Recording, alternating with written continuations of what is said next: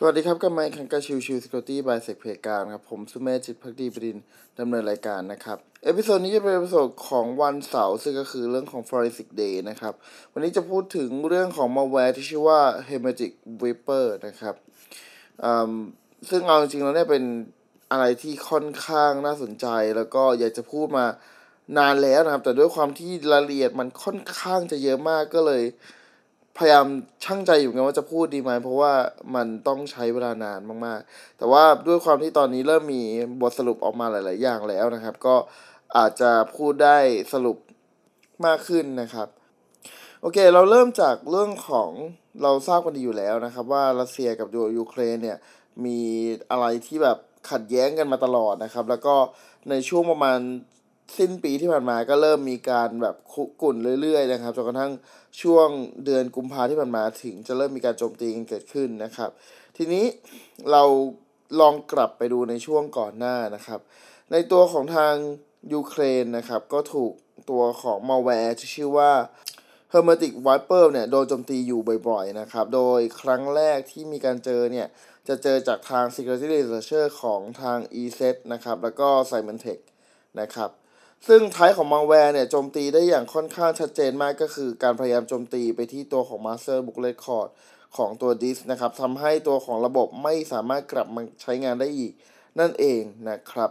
ซึ่งตัวของทางทีม Security Researcher ของทาง e s e t และก็ Symantec นะครับพบเรื่องของตัวมาแวร์ตัวนี้นะครับในบริการต่างๆ ของทางยูเครนนะครับกระทรวงต่างๆ โดนโจมตีเยอะไปหมดเลยนะครับ ซึ่งตอนแรกเนี่ยใช้ชื่อว่า qdis.ncv นะครับแต่ว่าถูกเปลี่ยนมาเป็น hermetic viper ทีหลัง เพราะด้วยความที่ตัวของ digital signature เอ่อ digital certificate ที่ตัว malware ใช้เนี่ย มันชื่อว่า hermetica digital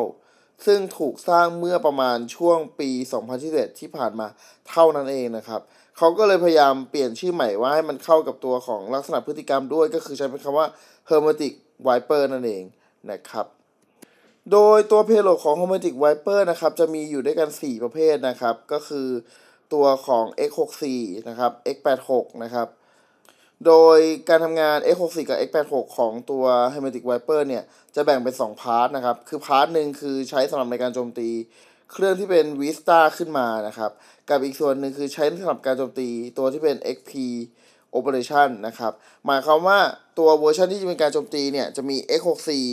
หรือก็คือ 64 บิต แล้วก็ X32 คือ 32 บิตนะครับสำหรับ Vista และเครื่องที่ใหม่กว่า Vista อย่างเช่นตัว Windows 10 นะครับ แล้วก็อีก 2 เวอร์ชันนะครับ ก็จะเป็นตัวของ X64 หรือก็คือ 64 บิต แล้วก็ X32 ก็คือ 32 บิต ที่โจมตีในตัวของ Windows XP นั่นเอง นะครับ นี่คือ 4 ประเภทหลักๆ ที่ถูกใช้ในการโจมตีสำหรับตัวของ Hermetic Viper นะครับ ซึ่งนั่นหมายความว่าเวลาที่มีการรันตัวของ Hermetic Viper นะครับ ก็จะมีการเช็คเรื่องของตัว OS ที่รันว่าเป็นเวอร์ชันอะไร เป็น 64 บิต หรือ 32 บิต แล้วก็เป็นตัวของ XP หรือว่าเป็น Vista หรือว่าอ่าหรือว่าเป็นตัวที่ใหม่กว่านั้นนะครับ ซึ่งในส่วนนี้เนี่ยก็ทำให้ตัวของ Hermetic Viper มีความแตกต่างกันในการทำงานนะครับโดย Hermetic Viper นะครับจะพยายามใช้ตัวของไดรเวอร์ที่อยู่ในเครื่องให้มีประสิทธิภาพมากที่สุด หมายความว่าจะไม่มีตัวไฟล์ใด ๆ ที่เป็นเอ่อตัวของไฟล์เพิ่มเติมนะครับ จะเน้นเรื่องของตัวไดรเวอร์ที่อยู่ภายในเครื่อง แล้วพยายามเข้าถึงตัวของฮาร์ดดิสก์แล้วก็จัดการ ทำลายทิ้งนะครับ โดยเมื่อเริ่มติดตั้งตัวของ Hermetic Viper เข้าไปนะครับ มีการรันเนี่ย ตัวของ Hermetic Viper จะมีการเช็ค ตัวของเครื่องว่าเป็น x64 หรือ x32 แล้วก็เป็น Windows 7 หรือว่าเป็น Windows ที่ใหม่กว่านั้น หรือเป็น Windows XP นะครับ จากนั้นเสร็จแล้วก็จะสร้างไฟล์ที่ไม่มี extension นะครับไม่มีนามสกุล ไปไว้ในผ่า C Windows System 32 Driver นะครับ หลังจากนั้นแล้วนะครับก็จะมีการสร้าง driver ไฟล์ขึ้นมานะครับ แล้วก็มีการ run process ที่ใช้ตัวของ OpenSC Manager API ในการสร้างขึ้นมานะครับ ถ้าตัวของเครื่องที่ตัวมัลแวร์ไปรันนะครับ มี Hermetic Viper รันอยู่แล้วเนี่ย ตัวของ Hermetic Viper ตัวใหม่ที่เข้าไปเนี่ย ก็จะหยุดจะไม่ทำอะไรจะไม่มีการติดตั้ง service อะไรเพิ่มเติมนะครับ เพื่อเป็นการป้องกันการทำ งานซ้ำซ้อนกันระหว่างของตัว Hermetic Viper ทั้งสองตัวทั้งสองแบบนั่นเองนะครับหลังจากนั้นแล้วนะครับ Hermetic Viper จะทำการหมายถึงว่าตัวที่เป็นเซอร์วิสนะครับจะทำการเชื่อมต่อไปที่ VAS Service หรือก็คือ volume shadow copy เพื่อที่จะเข้าไปทำการลบไฟล์ตัวของ backup ทั้งหมดทิ้งนั่นเองนะครับ นอกจากตัวของการเข้าไป ดูเรื่องของตัว backup แล้วนะครับ ก็ยังมีการติดต่อไปที่ VNS Service เพื่อจะทำการ disable การทำ backup อีกด้วยนะ เพื่อป้องกันมีการ backup ภายในเครื่องนั่นเองนะครับ เสร็จแล้วตัวของ Commodic Viper เองก็จะมีการเข้าไปสร้างหรือแก้ไขตัวของ Registry มากมายนะครับ โดยหนึ่งในนั้นเนี่ยก็คือตัวของ Head Key Local Machine System Current Control Set Service เพื่อจะไปสร้างการ Auto Startup ของ Driver Service ที่ ตัวของ Hermetic Viper เป็นคนสร้างขึ้นมานะครับนอกเหนือจากนั้นแล้วนะครับ ก็ยังมีการเข้าไปแก้ไขที่ System Current Control Set Control Class Control Class Dump Enable นะครับ เพื่อจะป้องกันเรื่องของการทำพวกเอ่อ Data Recovery แล้วก็ Dump Memory ในเอ่อ Event ที่มีการเกิด Crash ของตัว System ด้วยนะครับ คือพูดง่ายๆคือเรียกว่าพยายามจะไม่ให้กู้อะไรกลับมาได้เลยเท่าที่เป็นไปได้ นั่นเองนะครับ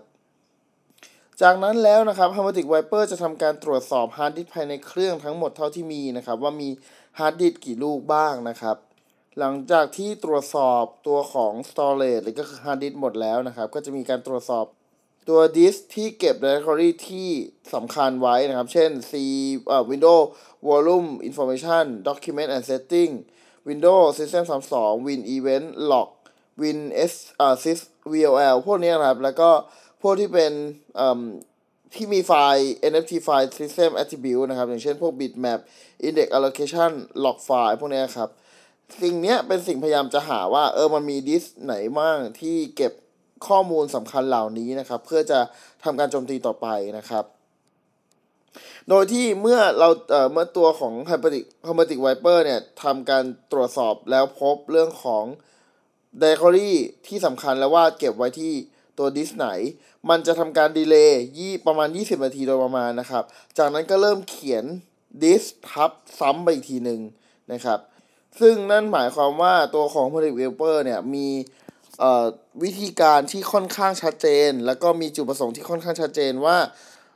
เวลาที่เมื่อมีการโจมตีหรือมีการรันตัวของ Hermetic Wiper ไปแล้วเนี่ย จะเน้นการที่โจมตีตัวของระบบเป็นหลักเลยนะครับ พยายามให้ฮาร์ดดิสก์ ไม่สามารถกลับมาใช้งานได้ที่สุดเท่าที่ไปได้ ซึ่งอันเนี้ยคือส่วนที่แตกต่างจากตัวของมัลแวร์ตัวอื่นที่เป็นลักษณะของ APT เพราะว่าถ้าเป็นมัลแวร์ตัวอื่นในลักษณะของ APT ส่วนใหญ่ มักจะถูกใช้เพื่อขโมยข้อมูลออกไปซะมากกว่า แต่ตัวของ Hermetic Viper ถูกสร้างมาอย่างมีความเจาะจงว่า ต้องการจะสร้างเพื่อมาทำลายฮาร์ดดิสก์โดยเฉพาะนั่นเองนะครับ จากที่กล่าวไปทั้งหมดนะครับ จะเห็นว่าการโจมตีในโลกของ Cyber Warfare เนี่ย จะเน้นเรื่องของการทำลายซึ่งจริงๆแล้วเนี่ยผมคิดว่า